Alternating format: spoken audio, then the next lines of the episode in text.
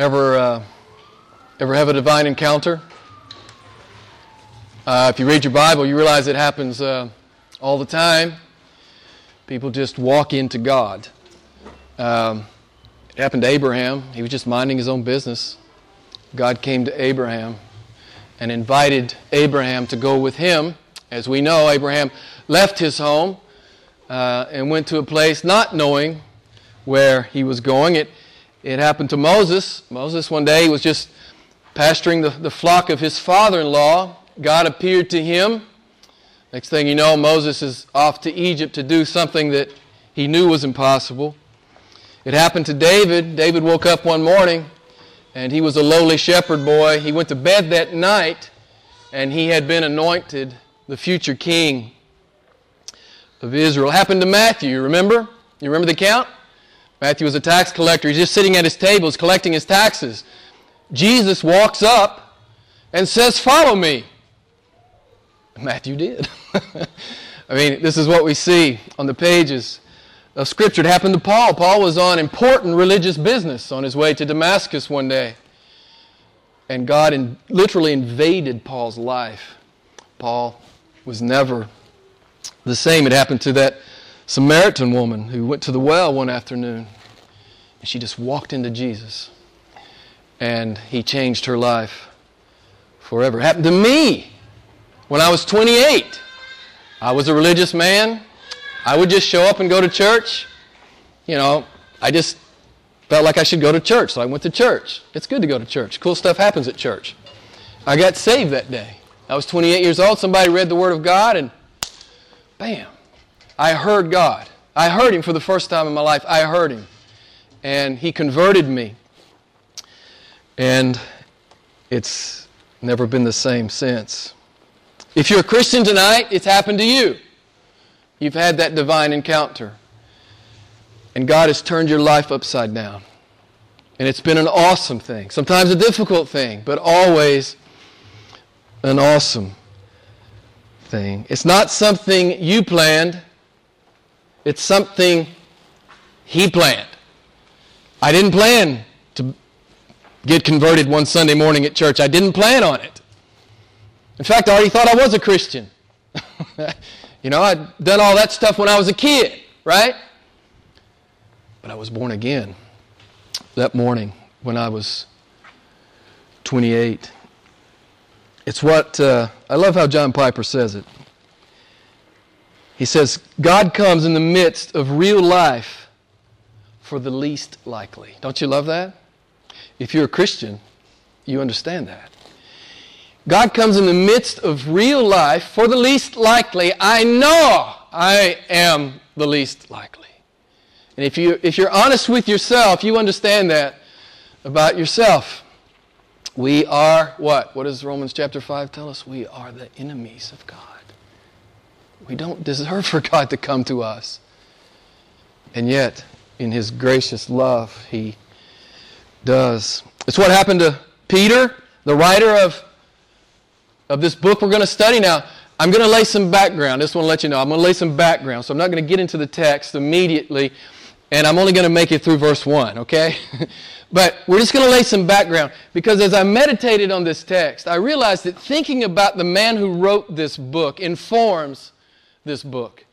And I think if we'll take time to, to look at some of the things that Peter experienced, we'll have, a, we'll have an easier time understanding some of the things that that he writes in this beautiful little letter. You may remember that it, this, this happened to Peter. He had, a, had had a particularly hard day at work. He was a fisherman, right? Do you remember the account? He had caught no fish. Jesus said, Why don't you put your nets out one more time? Of course, Peter was incredulous. Peter was skeptical, but he did it. What happened? Does anybody remember what happened? It about sunk both of his boats. They caught so many fish that both of his boats just about sank. Peter immediately recognized the deity of Christ. And he, he hid his face more or less, at least in a, in a figurative sense, and he said, Depart from me, I am a sinful man. The text says that Jesus, actually, the text says he left everything and followed Jesus. I don't even know if Jesus, I don't remember the text exactly.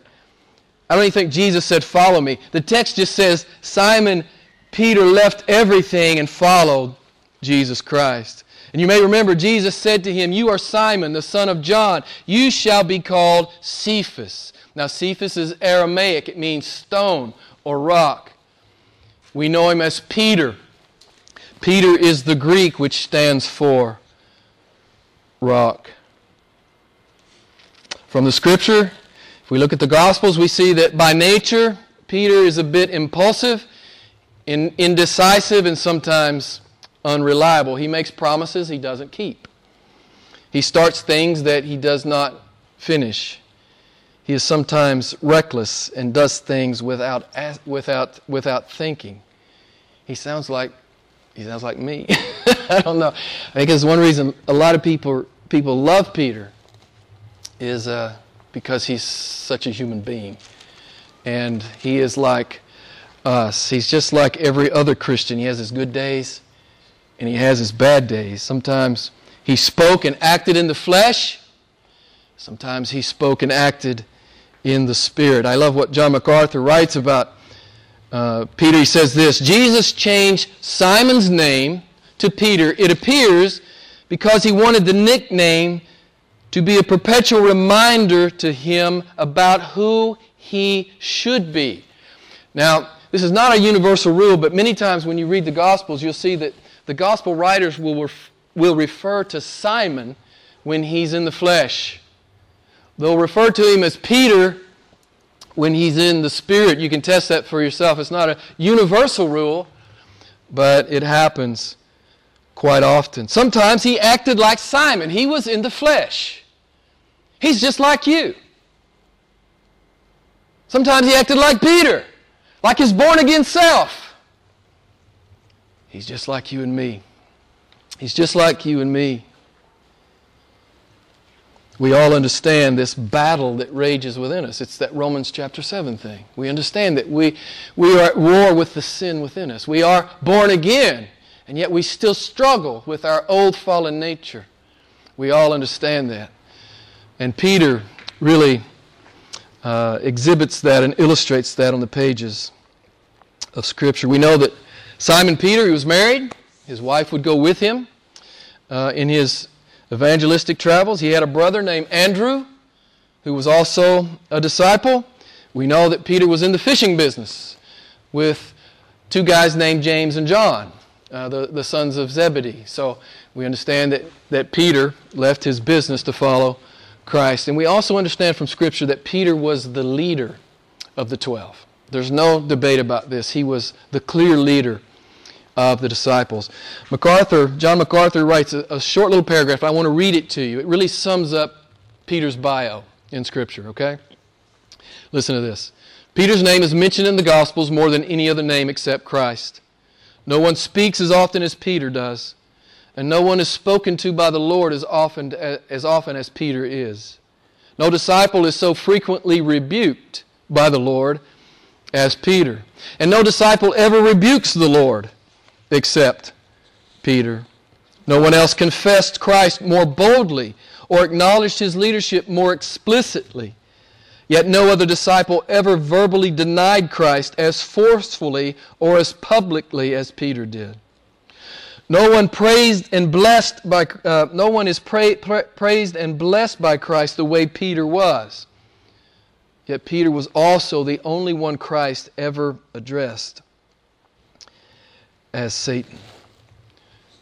So I want to spend a few minutes looking at this man the Holy Spirit chose to write the book of 1 Peter. And I want to look at a couple of events in his life. I think these events uniquely qualify him to be used of God to write this, this little book. Some of you may know what this book is principally about. It touches on many subjects, but it's principally a letter of encouragement to Christians who are being persecuted.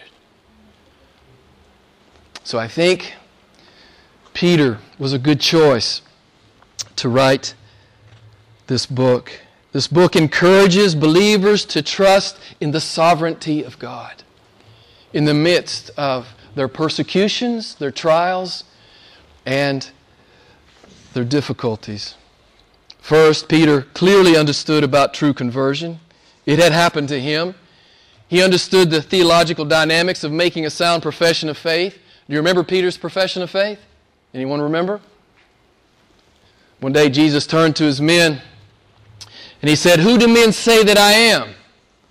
And some, some of his guys said, Well, they say you're John the Baptist. Some said they say you're Elijah. Some say that you're Jeremiah. And Jesus said, Well, who do you say that I am? What did Peter say? Peter said, You are the Christ. You are the Son of God. What did Jesus say to him? Does anybody remember? Peter, good work. I'm glad you figured it out. You're so much smarter than the rest of these guys. Is that what Jesus said? What did Jesus say? Jesus said, Blessed are you, Simon Barjona. This was not revealed to you by flesh and blood, but by my Father who is in heaven. Peter understands that true conversion is supernatural. Peter understands that uh, true conversion, it's the initiation of God. Peter understands that. Jesus explained it to him. Peter, the only reason you understand that I'm the Christ, the Son of God, is because God has revealed it to you supernaturally. Blessed are you, Peter.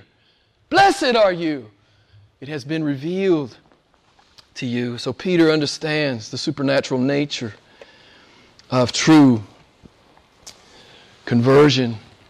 It's what Jesus said in John 6 65. Some of you may not have ever even heard this passage. It's a passage that makes some people very uncomfortable. But listen, beloved, when you hit those passages that make you uncomfortable, you simply have to remember who God is. You know, you just have to remember what you know to be true about God.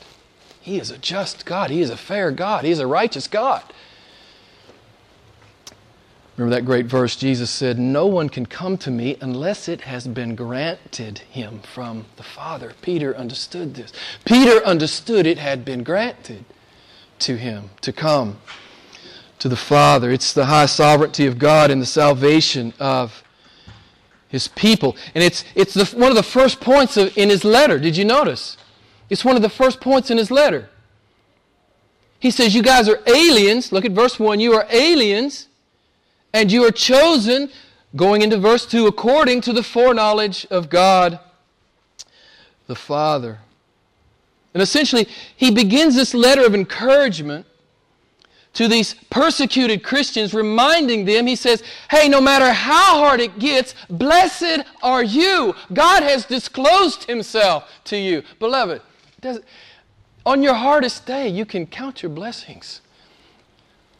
It has been granted to you that you might know the Father. The Father has disclosed Himself to you. This is high sovereignty. Many people don't like it. Many people run from it. Many churches don't teach it. Even if it's in the text, they skip it. This is one reason, most of the time, I preach verse by verse. Because it, it makes me have integrity with the Scripture. I can't run from things that I may personally struggle with. And many people struggle with this truth. I don't understand why. I personally don't understand why. I think this is a beautiful truth. I think this is why the Holy Spirit instructs Peter to begin with this. These, these, these Christians are suffering uh, terribly at this point. And the first thing he says to them you're basically suffering because you don't belong here. You're aliens. And you're suffering because I have chosen you. You are mine. And we'll talk more about that in just a minute. Peter says, No matter how hard it gets, God has revealed himself to you. No matter how hard it gets, God has chosen you. So, why does Peter get this? Uh, and understand this theological point so well, namely, that understanding God's sovereignty is an indispensable comfort in trial. Let me say that again. Understanding God's sovereignty is an indispensable comfort in trial. How does he understand this and, and know this? It's because he has lived this. And this truth helped him get through one of the most difficult points and worst times of his life. Do you remember what happened the night Jesus was arrested right before the cross? Does anyone, anyone remember? He was up in the upper room with, with the disciples. And Jesus turns to Peter. Anybody remember what he says? He says, Peter, Satan has demanded to sift you like wheat. Satan has demanded to sift you like wheat. Now, if you look up the word sift, uh, the Greek word translated sift, you look it up in a Greek lexicon, this is what you see. It says to try one's faith to the verge of overthrow. Jesus says, Peter, Satan has asked to try to overthrow your faith, to reveal that it's counterfeit. Satan has demanded permission to sift you like wheat. Now, no, no doubt this was a startling thing for Peter to hear Jesus say to him. But I suspect he's not too concerned for two very different reasons. One is he knows Jesus loves him, he knows it. I, all, all of us who are converted, all of us who are born again, we understand that Jesus loves us. We also know something that Peter knew. Jesus is omnipotent. He is God. Peter had just seen Jesus call Lazarus out of the tomb. So we get that. He loves us and he's omnipotent. He'll never let, you know, the deduction is he'll never let any serious trial come into our life, right? Wrong. If we read our Bibles, we understand that that deduction is not biblical. Although many false gospels go out, name it and claim it gospels go out, using Jesus as uh, a rabbit's foot or as a genie in a bottle. The second reason I don't think Peter was overly concerned about what Jesus had said to him is that Peter has a lot of confidence in himself.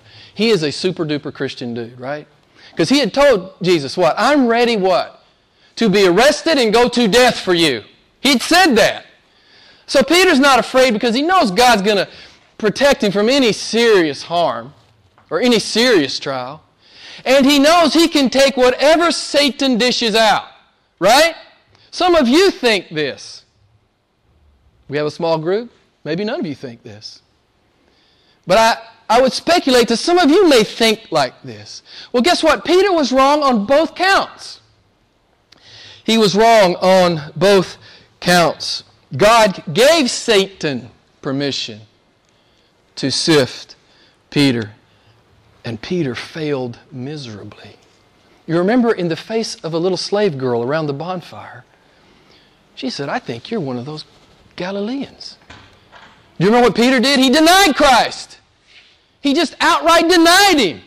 He would have never suspected he would do that, but he did it. And do you remember two more guys accused him of being a Galilean, of being one of those guys that belonged to Jesus? Does anybody remember what Peter did, what the text says? He swore and he cursed and he denied Christ two more times. He said, I don't belong to him. I don't know the man. So Peter failed the test. When the trial came and the fear came and the threat came, Peter failed. So, how did he survive this very public uh, and devastating failure to remain the leader of the disciples and a leader in the early church. It's right there in that Luke passage, Luke chapter 22, verse 31 and 32. Does anybody else remember when Jesus warned Peter that Satan had demanded to sift him? What else Jesus told Peter? Does anyone remember? Pardon me? I have prayed for you. That's how Peter that's how Peter got through the trial. That's how Peter was reinstated as a leader. It wasn't about because Peter was all that, it was because Christ is all that. And he said, I have prayed for you. Peter understood. He came through the trial because of the sovereign the sovereignty of God. He came through the trial because the Father and the Son and the Spirit were holding him. This is why he's the perfect guy to write First Peter. He's the perfect guy to write a book of encouragement to Christians who's, who are going through a hard experience. Jesus didn't say, also in that text, Jesus says to him, He says, When once you have returned, Again, strengthen your brothers. Jesus doesn't say if you return. Jesus says when you return. Jesus knows he will return because Jesus is holding him. Jesus is interceding for him. If you read Romans chapter 8, you realize that two members of the Trinity are interceding for every Christian on the planet.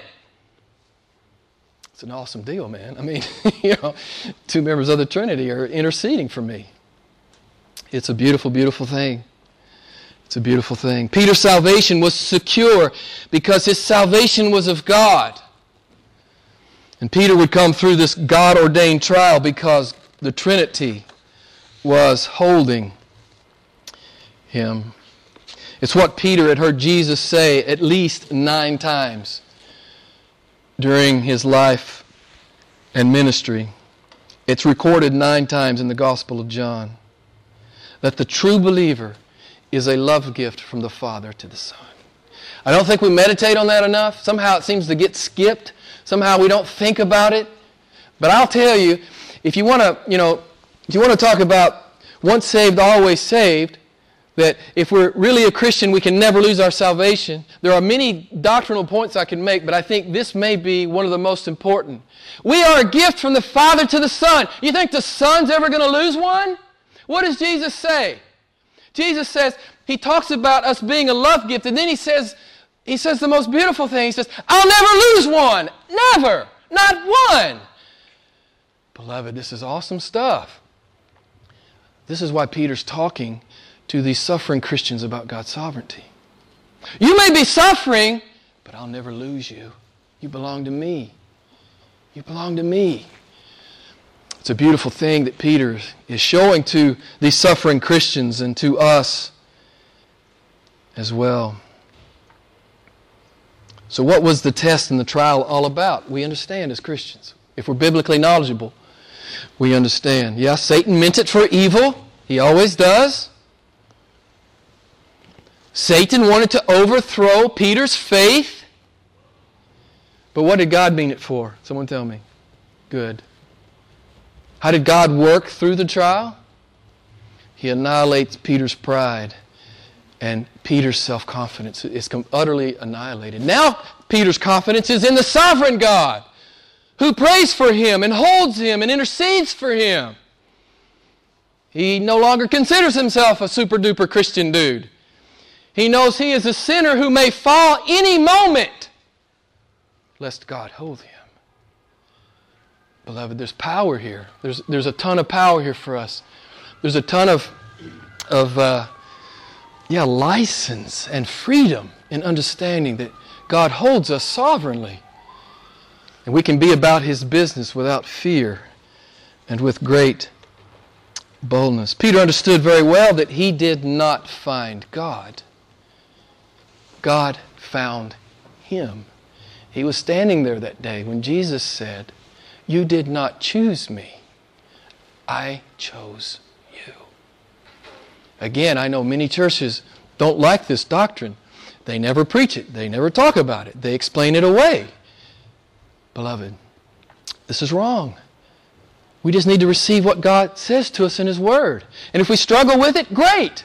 Get in the text and wrestle with it. You know, struggle with it. Sweat blood over it. Sweat tears over it. Uh, if you don't understand it. But don't ignore it and don't run from it. Peter stood there and he heard Jesus say those words. And Peter came to understand that his own trial, through his own trial, that God was working good. He understood that it was God ordained. He understood that it was God sanctioned. Beloved, God is not absent in your trial. He is in the middle of your trial. I'll say it again. God is not absent on the hard day. When you feel abandoned, He is not gone. He did not abandon you. He's right there with you. This is what we need to understand and always remember. Without question, Peter had read Paul's letter to the Romans, which had been written five or six years before Peter penned uh, this letter. Peter knew what Romans 8:28 says. Someone tell me what Romans 8:28 says. You need to know Romans 8:28. I pardon me? Exactly. God causes all things to work for good for those who love God, those called according to his purpose. Beloved, that's a mountaintop to stand on. That's, that's license to be a radical Christian in the world. You don't have to be afraid of anybody. Well, if I, if I don't do that illegal thing, I'll lose my job. Lose your job. Or my friend won't like me if I don't go do that. Lose your friend. Listen, be a man of God. Be a woman of God. You're only here for a few minutes as compared with eternity. You're only here for a few moments. The only reason God has left you on the planet is that you would be a radical Christian in the world. Because radical Christians turn the world upside down. And people watch radical Christians live their lives, and their life gets turned upside down. Beloved, we're here to do a job. But Peter knew Romans 8:28. God causes everything, even the hardest thing God causes for the good of those who love him. And the verse the very next verse Romans 8:29. And God's purpose is that we become conformed to the image of his son. Beloved, good day, hard day, God is conforming us to the image of His Son. Isn't that an awesome thing? He's making us like Jesus. and guess what? God is the master artisan. He always ends up with a masterpiece. And I know it hurts sometimes when, when the potter presses down on the clay. I know. If you're a Christian tonight, you understand what it feels like when, when the master presses down on the clay. You've been there. But, beloved, He's making a masterpiece. He's going to bring you into conformity with His Son. So, Peter understood that that's what God did in and through his own trial. In his trial, he became less like Peter and more like Jesus. In the trial, the fire burned the dross away. This is what God does in his children's lives. And no question, Peter had read Paul's letter to the Philippians, which was, which was written two to three years let, uh, before Peter wrote this letter. And Paul had written to the Philippians that God, who has begun a good work in you, will perfect it. Don't you love that? God is God's hands are on you. God will perfect it. Of course, we cooperate with the Holy Spirit in our own sanctification. Of course we do. Of course we do.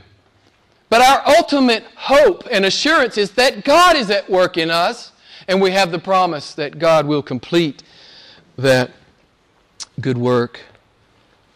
So the Holy Spirit is using Peter to write this vital lesson for the first century Christian and also for the 21st century Christian. Peter has experienced the sovereignty of God in his own salvation. And Peter has experienced the sovereignty of God in his own trials. Peter is perfect to write this book of encouragement. And some of you know who know your history, your New Testament history, you know that as Peter writes this letter, there's a great persecution ongoing. Does anyone know why the uh, Christians are being persecuted throughout the empire at this point? Nero has burned Rome and he has blamed the Christians for it. And so there's a great persecution among Christians at this time. So Peter begins the book reminding the first century Christian as well as the 21st century Christian that their suffering was not due to God's neglect, it's due to God's gracious choice of them. I want you to remember the first thing he says to him, he says, You're an alien. The second thing he says to him is that you are chosen by God. They're suffering persecution not because God doesn't love them, but because God has loved them from eternity past and will love them through eternity future.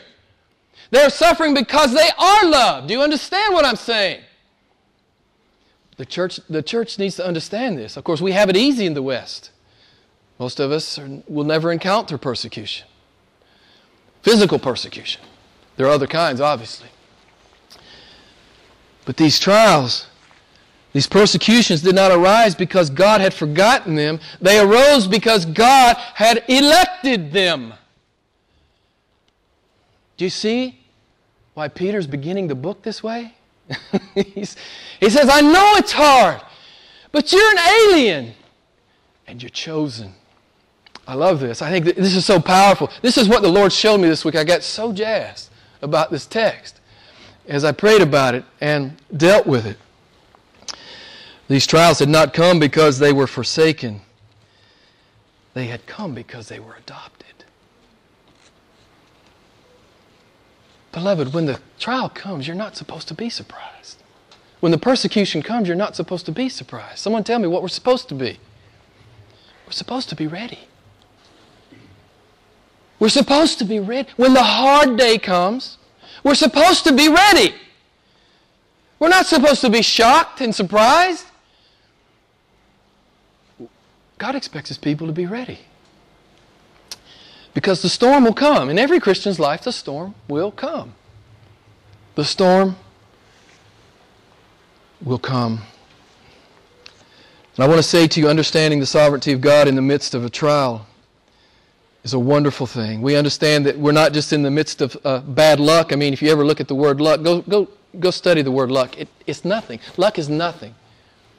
It's a word that men use in the face of ignorance. They can't explain good fortune. They can't explain uh, calamity. So they just use these. They use this word that, that has, it's a vacuous word. It means nothing. We understand this is not about luck. It's about God's hand upon us. It's about the providence of God. It's about what God's doing in me and through me. It's about how God is conforming me to the image of His Son. It's what James says in chapter 1, verse 2. Why does James say, Consider it all joy when you go through hard times? Why does James say that? Someone tell me. Because we like to suffer. We're masochists, right? No, we are not masochists. We're like everybody else in the world in that sense. We don't want to suffer. Why does God tell us to rejoice in our suffering? One reason, and there may be many, the first reason that comes to my mind is it's what I said to you earlier. If the trial has, has come to you, God has come to you. You will meet God in the trial. If you belong to Him, you will meet Him in the trial. And guess what else will happen? You will grow to love Him more in the trial. You know, God is most deeply known.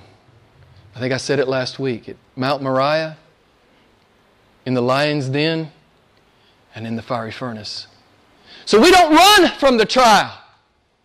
We rejoice in the trial. Why? Because God's coming. We'll meet God in the trial. God will change us, God will teach us, and we will love Him more than we have ever loved Him before. This is what we learn from Scripture. Let me just revisit verse 1 here. 1 Peter chapter 1.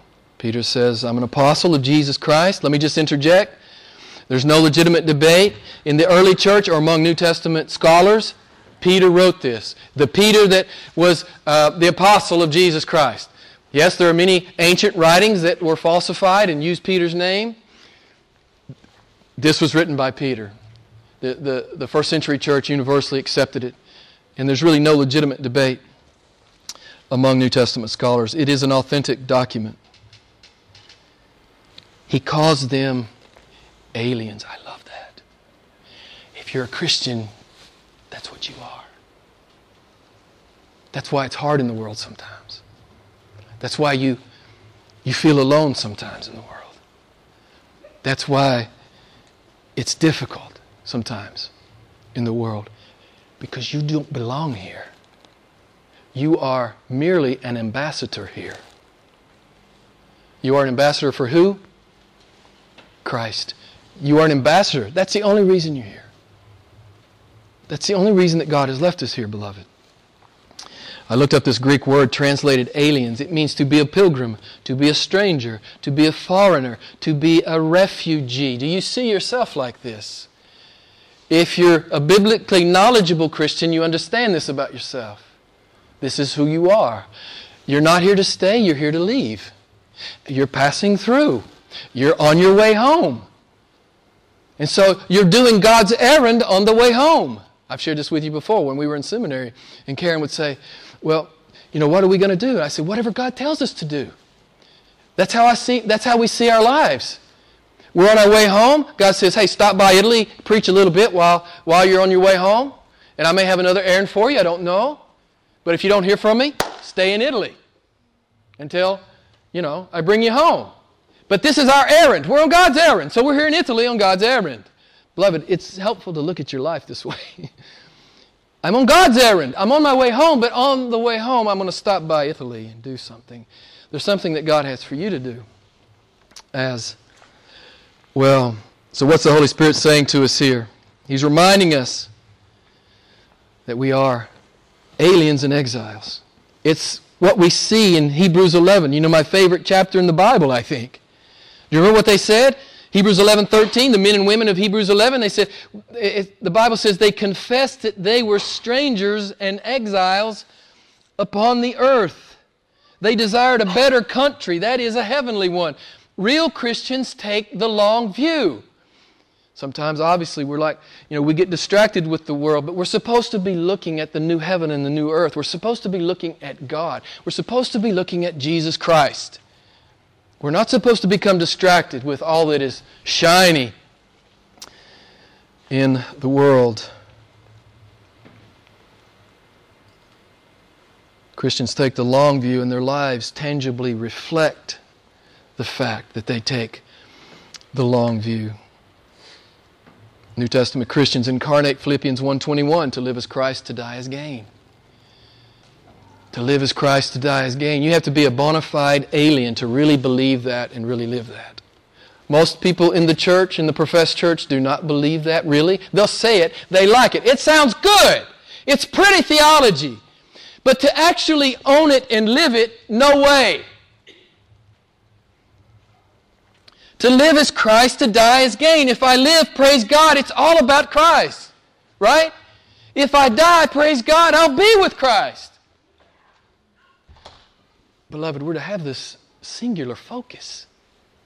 It doesn't mean we don't obviously take care of the responsibilities that God has put around us. Of course, we take care of our family responsibilities, our job responsibilities, our, our cultural responsibilities, our responsibilities in society. Of course, we, but that, that all comes under, that comes under the rubric or the, the umbrella of the call of God as we look at Him and confess with Paul that to live as Christ to die as gain. What does God say about the men and women who, who live like this?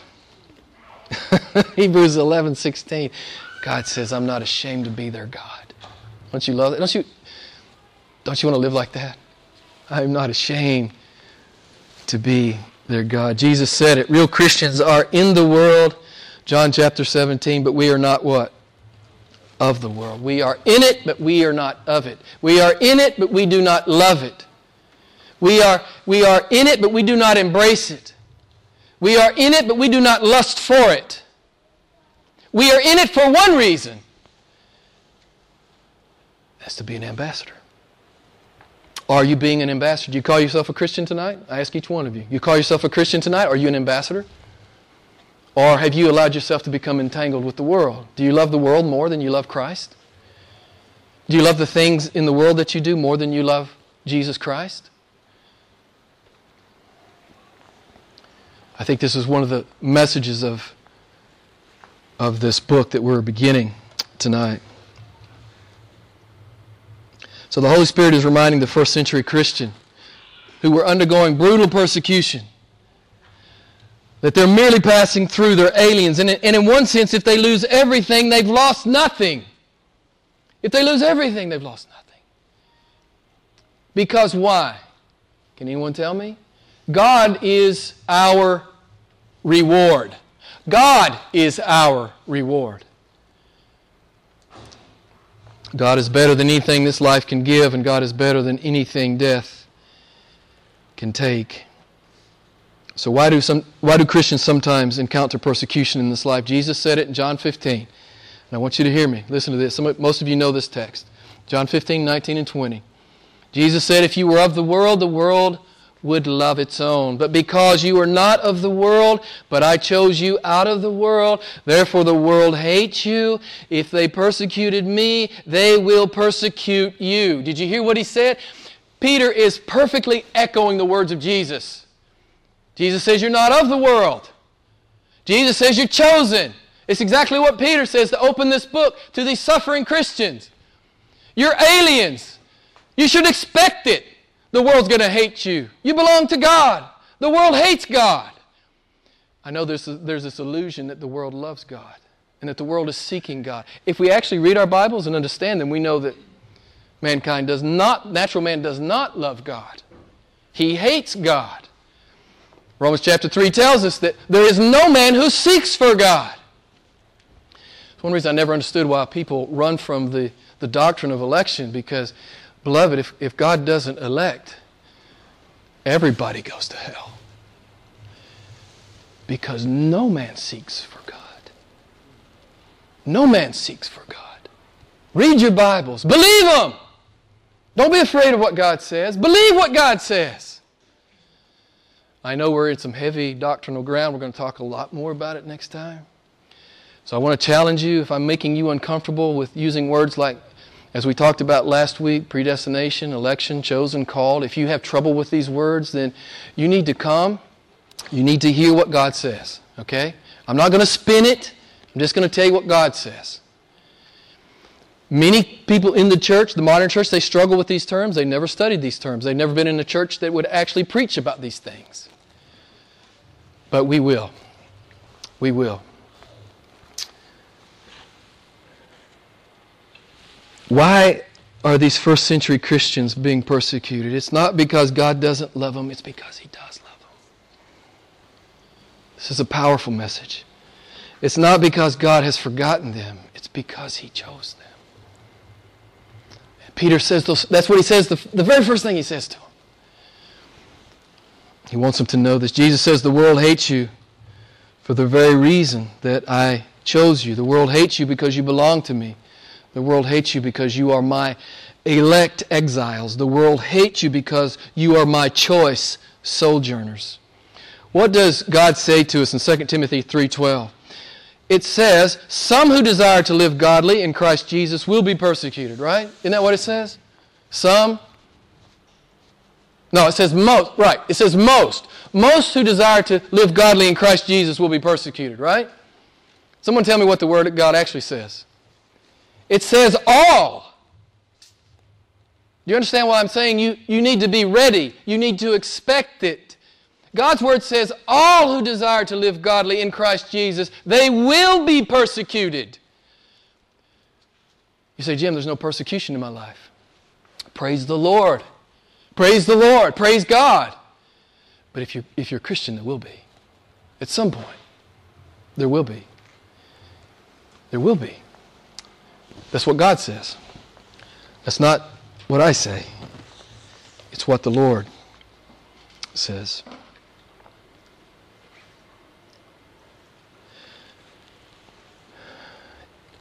Satan demanded to sift Peter. It's the Job thing. I was talking with some people just this last week, and I said, Do you love the, the God of Job? Do you trust the God of Job?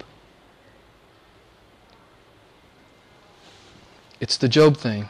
You know, some people say the theme of the book of Job is why believers suffer. That's not even close to the theme of the book of Job. The, the essential message of the book of Job is why believers still love God when they lose everything.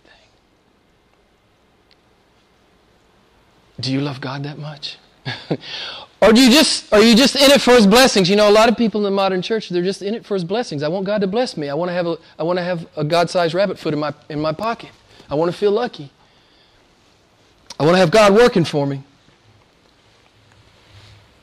Of course, Satan hates it when real Christians love God even though they lose everything. He hates it. And we, the real believer, perseveres because we know that God is God and that God holds us. We persevere because we know our God has chosen us.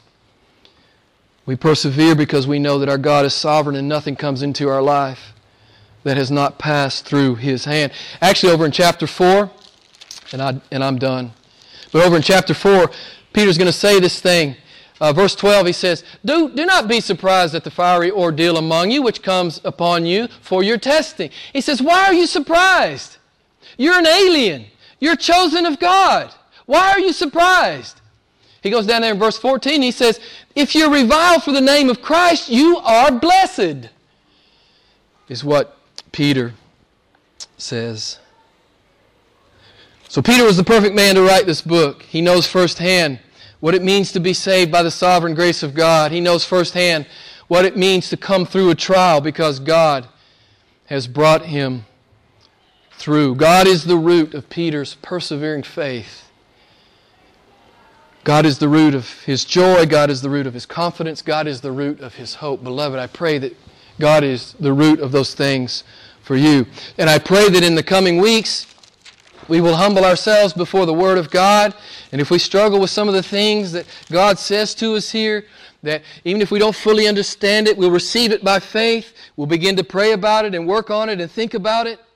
We'll ask the Holy Spirit to teach us. If you have questions, I can't answer every question. There are 10,000 more questions uh, that you could raise that I could answer. But I'll do the best I can based on what Scripture says. I pray that we will embrace, love, and rest in the sovereignty of God in our lives.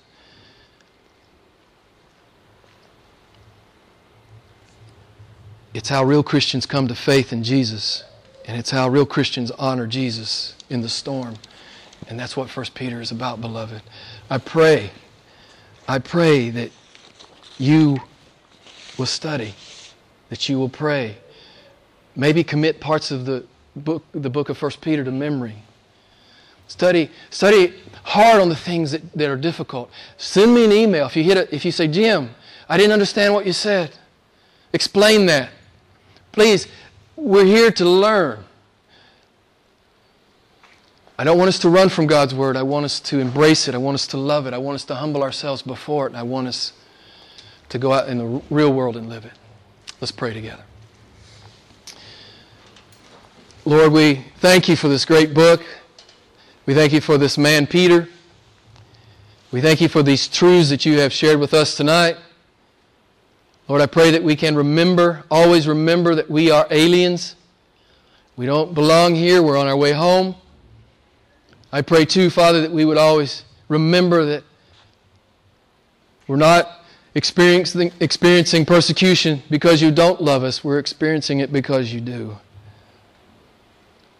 Because in eternity past, you set your heart upon us to love us. There was no good thing in us, but you loved us. You purposed to call a people to yourself for your glory. And we rejoice and give thanks, O God.